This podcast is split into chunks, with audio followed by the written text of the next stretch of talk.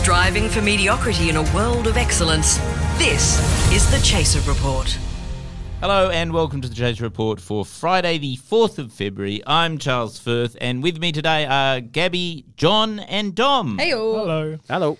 And I've got some great news, You always have great news. which is after the first week back on our regular schedule, Yeah.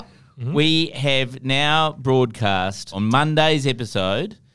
It was the most downloaded episode we have ever done in the history of the Chaser. And I'm sure it had everything to do with us being ourselves and just doing what we normally do. Well, actually, Gabby, that was the one episode that was not called the Chase Report. We renamed it the Joe Rogan Experience. Oh, yeah, I forgot about that And for some reason, everybody downloaded that episode. for some reason. So I kind of feel like our whole business model probably be that we don't call ourselves the Chaser Report from now on. I mean, I feel like the Chaser's business model is really dependent on impersonating other people. Because last year, our most downloaded episode was called the Hamish and Andy um, podcast. Yeah. So I think, what- like, what are we going to call ourselves now? What, like, Oh, what next know. week should we call ourselves? I feel like in the interest of balance, considering the last one we impersonated was Joe Rogan, which is like, you know, a filthy fucking masculine male podcast, we should go for like something a bit more feminine. Yes. Mamma Mia. I mean, I just looked at the podcast charts on Apple, and th- uh, two of the top four are Mamma Mia. Yes. They've got so many. So and they Yeah. they put up out a new Mamma Mia one every single day. So we could just get on that. I can get on board Call that. it Mamma Mia Gabby, Mamma Mia um, Chaser Report. It doesn't Yeah. matter. Just put Mamma Mia in there. We'll do well. Yeah. Well, Great. welcome, welcome to the Mamma Mia podcast uh, for Friday, the fourth of February. Um, I'm co- Mama, he's Mia. Coming up on the show, John is taking a deep delve into the Boris Johnson scandal, which is sort of unraveling over in the UK. Nice. Yeah. That'll be so- good. That'll get the true crime listeners as well. And uh, Gabby, what have you got? Oh, I've just got a bit of a listicle. Um, uh, it's. Oh, that's actually know- perfect for Mamma Mia, yeah. Yeah. Oh, yeah. Actually, it is actually really perfect for Mamma Mia. Yeah, it's a listicle about um, things I let the feminist in me die for. So, Again, perfect for Mamma Mia. yeah. Yeah, It's like it's like I saw it coming. an anti-feminist rant. well, not quite, but we'll, I'll tell you later.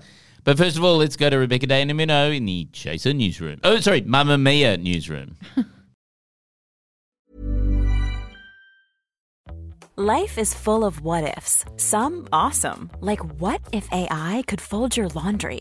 And some, well, less awesome, like what if you have unexpected medical costs?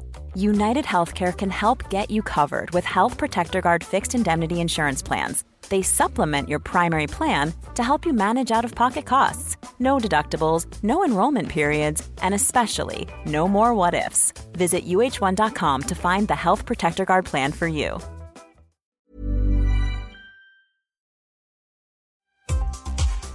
Australian Olympic dodgeball team have drafted Scott Morrison into their team after recruiters witnessed footage of the Prime Minister dodging every question journalists threw at him during his National Press Club appearance. Mr. Morrison told reporters that he is excited to be part of the team and hoped that training would give him a chance to dodge the few sitting days of Parliament this year. A political bombshell has been dropped on Canberra today as leaked text messages from a cabinet minister reveal for the first time that one of Scott Morrison's colleagues can actually stand him. In the messages, the unnamed minister says that Morrison isn't too bad in small doses, extremely small doses. Finally, after finishing their first week back at school, students around the country have begun complaining about how hard their job is. Despite having 10 weeks off per year, students claim to be constantly exhausted by how nobody sees all the extra hours they put in, stating that the job is a lot harder than the glorified adult daycare it's portrayed as. Those are the latest headlines from the Chaser Report. I'm Rebecca De Unamuno, and that's one week down, 51 more to go. John Delmenico has been delving deep into UK politics, and John Boris Johnson, he's in trouble. Yeah, shockingly, there is corruption scandals going on in other countries as well. All right. Complete surprise, Boris Johnson has been caught in some trouble. It was revealed that during the British lockdown, that there was parties thrown in 10 Downing Street. Yeah, and the, and this was a pretty brutal lockdown, wasn't it? This was the lockdown where you couldn't go to funerals, weddings were banned. You literally couldn't leave your home. Yeah, and unlike Australia, they actually define what an essential worker is over there. so Goody. It was very specific of who could leave the house and who couldn't. And so, did, did they did they say you're not allowed to hold large parties? Was that one of the rules? Yeah, that was specifically a rule. so Boris Johnson has since come out and he denied the parties existed. Mm. Of course. And then when media started running some of the evidence that parties existed, Yeah. Boris has claimed that he was at the parties, but Mm. he didn't realize they were parties until after it was in the media. No, see, I understand where this is coming from. I know where this is coming from. Mm. Because to somebody like Boris Johnson, Yes. the days of Eton, seeing somebody like David Cameron allegedly fuck a pig, that's a party. Yes. Yeah. Like maybe maybe he didn't know they were parties because he didn't by comparison, you know, they were a lot more chill. Maybe he just thought it was like you know, the same way I think of a cheese and cracker gathering with four people. Maybe it's like my experience where I walk into a gathering of people and then suddenly the buzz is killed and whatever was happening before is finished. Yeah, been there. Is it just that they drink so much at work? the tolerance is that, that you can't really distinguish between a He normal just- work day. I can imagine that. I, I also particularly like the report where um, his partner, like, you know, Carrie, the woman who worked for him and who, who he impregnated and married in a Barnaby Joyce moment, Classic. she Yeah. did a surprise birthday cake. So she basically was like, surprise, have a massive political scandal for your birthday, Boris. So since the party started, they've done investigations into said parties. The Ministerial Code says that ministers who knowingly mislead Parliament will be expected to offer their resignation. Does the Prime Minister believe that applies to him? Prime Minister. Mr. Speaker, of course, but let me tell the House uh, that I think he's inviting a question about uh, an investigation which, as uh, you know, Mr. Speaker, I can't uh, comment. Right. So that was the day that it was reported that he was going to be that a vote of no confidence was going to be um, called. But so now the report has come out, sort of, in that a much shortened version of the report has come out that does state that it is difficult to justify any of the behavior and that it is the fault of a failure of leadership. However, the other big point of the report is that it is not a meaningful report because of so because so much of the report had to be redacted because of the police investigations. So wait, hang on. What are the police investigations? Because they broke lockdown and there are other and there's reports that there's other potential criminal behavior as well. Like what? Well, no one knows yet We don't because there's re- there's redacted It was stuff. coke. But so- so- Charles, but it was obviously so these coke. were illegally good parties, were they? I- Well- is the suggestion that there were One of lots the- of drugs or something? Well, is that no what's one going knows on? what the thing is, but one of the demands that was that the police weren't allowed to ask the police. I think what I happened. know. I think I know what's happened here. So- it's got a snout. It oinks and it has four legs. Oh, It's the squeakquel. oh no! It's it's Black Mirror. Of course. All course, over again. of course It's a it very is. special begets episode life. of Peppa Pig. Well, I do have some of the details of what has come out. Hmm. So the amount of evidence that's been given to the people who wrote the redacted report and to the police has been 500 written documents Oh my god. and 300 photos. what? Who? would- What? What is going on? That is, um, so like Dom hinted at before, there was a birthday cake, but it's also been revealed one of the parties was a birthday party at for Boris Johnson at his Hmm. house. But again, he didn't know it was a party. A birthday party that wasn't. a Hey, birthday you know, party. I With a can relate cake. to that though because there are a few birthday parties I've had over the years that about four drinks in, I wasn't aware was a birthday party for me either. Well, Do- Dom had a birthday party last week, and that Hmm. was a great party. Dom couldn't make it because he was in self isolation. Happy But birthday, it was a Dom. real. It was. I've been meaning. we to had tell a you. great time. Yeah. We took about three hundred photos. It was Yeah. really The good. thing that baffles me about this is that there have been so many embarrassing revelations. Like at the point where he had to apologize to the Queen for having not one but two parties that he attended the night before Prince Philip's state funeral, mm. a funeral at which she observed the rules so carefully that she sat by herself mm. Mm. during the funeral of her husband. And he's still there. He's just breezing through it. This man is completely Teflon. So there was um, one other bit of evidence that's come out that staffers were told to fill suitcases with supermarket alcohol. What's supermarket alcohol as opposed to regular? What, No, no, like not it- the good stuff? In Yeah. no, in the UK, that's where you buy your alcohol. Yeah, so it's just like so next why, to the d- milk. why, why specify it?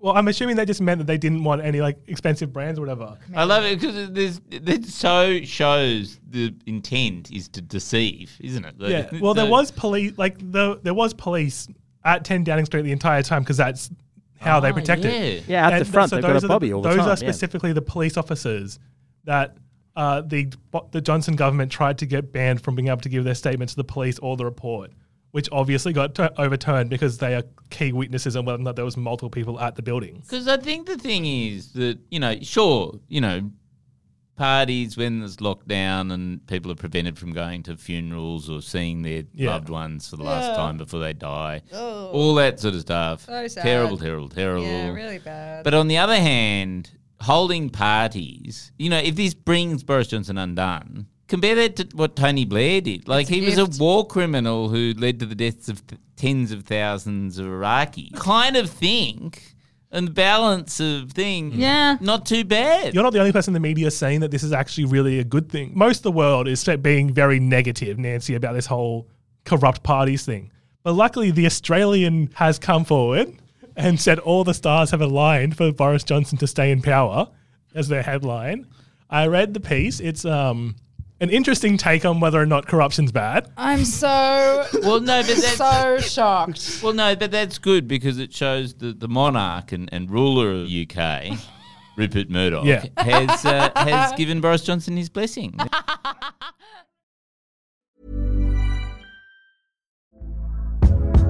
Hey there, it's Michelle Norris. I'm host of a podcast called Your Mama's Kitchen. When I travel, I'm usually looking for a way to find a taste of home when I'm not at home. And one of the things I love to do when I am at home is entertain. And Airbnb allows me to do that. When I was in California recently, I rented a house that had a great kitchen. And when we were sitting around the table, we're all thinking, we're in someone else's house. Someone could be in all of our homes as well. If you have a home, but you're not always at home, you have an Airbnb. Your home might be worth more than you think. Find out how much at airbnb.com/slash host.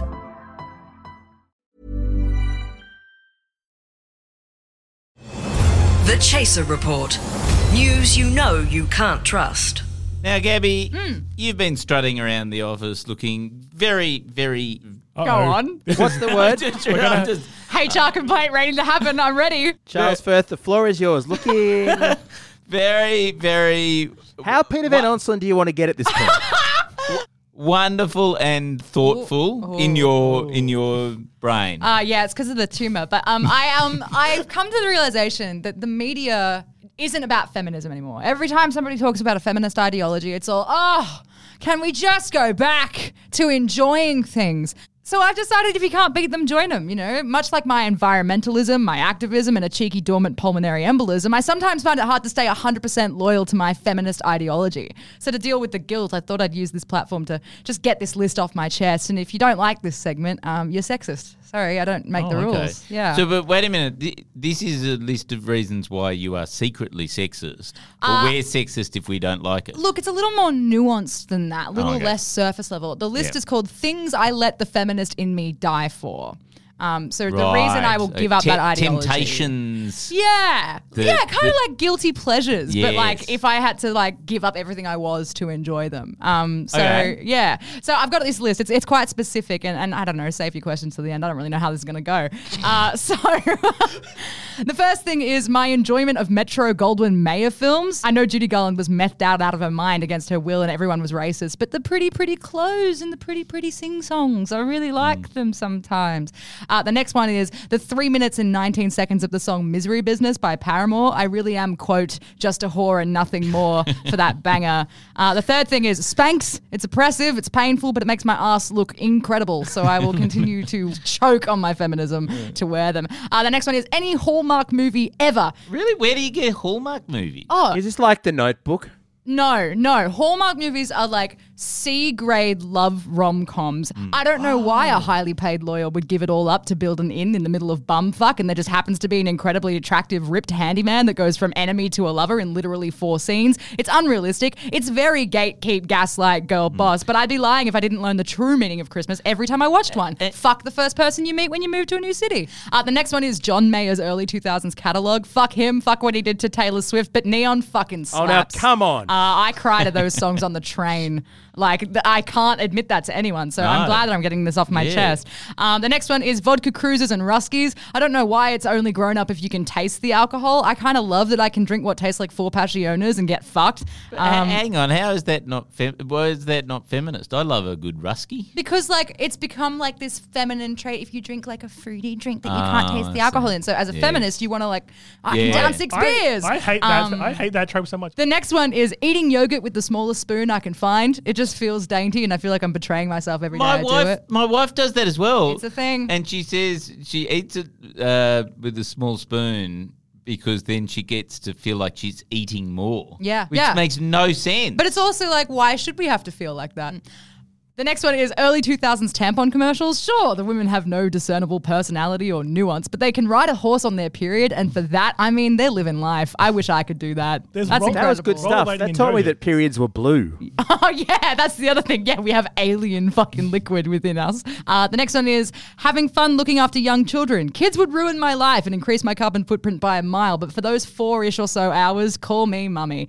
Uh, going to weddings. Fuck yeah! You honor, love, and obey, and I'll be at the open bar having the best night of my fucking life. Do you cry at weddings? no. I do. Oh, unless I get so drunk that I can't stand, and then I'm crying because I don't know where my fucking feet are from my hands. But apart from that, no, not at all. Uh, the next one that I find I, I give away being a feminist for is sex with a man. Uh, the next one is playing as Princess Peach in Mario Kart. Yeah, she's easily the worst playable character, but for her aesthetics, she's always on point. So I always pick her, and I don't know why. It's not a functional choice.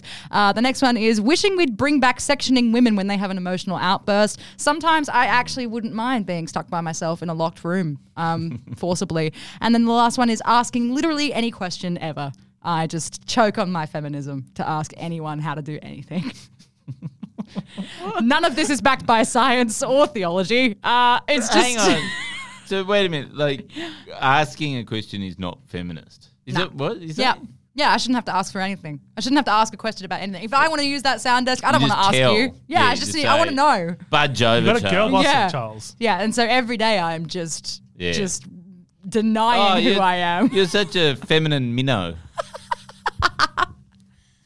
Well, it's the same way I call myself environmentalist and then get a plastic 10 cent bag every time I fucking go shopping. So, you know. Craig, if you listen to that, that was a joke. Yeah, it was a joke. Ha ha, Craig. That's all we've got time for this afternoon. Oh no, Th- that's all that we've got time for today. Uh, our Hang on a second, Charles. I want to hear your list of the things where you break your feminism. Oh, actually, no. You could choke on your masculine. I don't self. think. I like how this part of the episode is always Sounds where like- Char- where Gabby lets her feminism die because she lets Charles talk on her behalf. Yeah, pretty much. Being here Okay, daily is me choking on Gabby- my feminism. Gabby, you do, you do the outro. You feminist icon, you. Uh, that's about all we got time for this afternoon. I'm actually talking this time because after the last feminist segment, I think Charles felt a bit bad. So that's that's good, isn't it, Charles? I'm just. I don't want to. No, don't talk. I want to be an ally. Shush. Why'd you point to me when you said that? Gabby's talking. This this Out of the way. conversation is not passing the Bechdel test. Um. Anyway, uh, our gear is from Rode Microphones. It looks very phallic, so they might want to work on that. And we are part of the Acast Creator Network. There. See you tomorrow if I still have a job. Even when we're on a budget, we still deserve nice things. Quince is a place to scoop up stunning high-end goods for 50 to 80% less than similar brands. They have buttery soft cashmere sweaters starting at $50, luxurious Italian leather bags, and so much more. Plus, Quince only works with factories that use safe, ethical, and responsible manufacturing. Get the high-end goods you'll love without the high price tag with Quince. Go to quince.com slash style for free shipping and 365-day returns.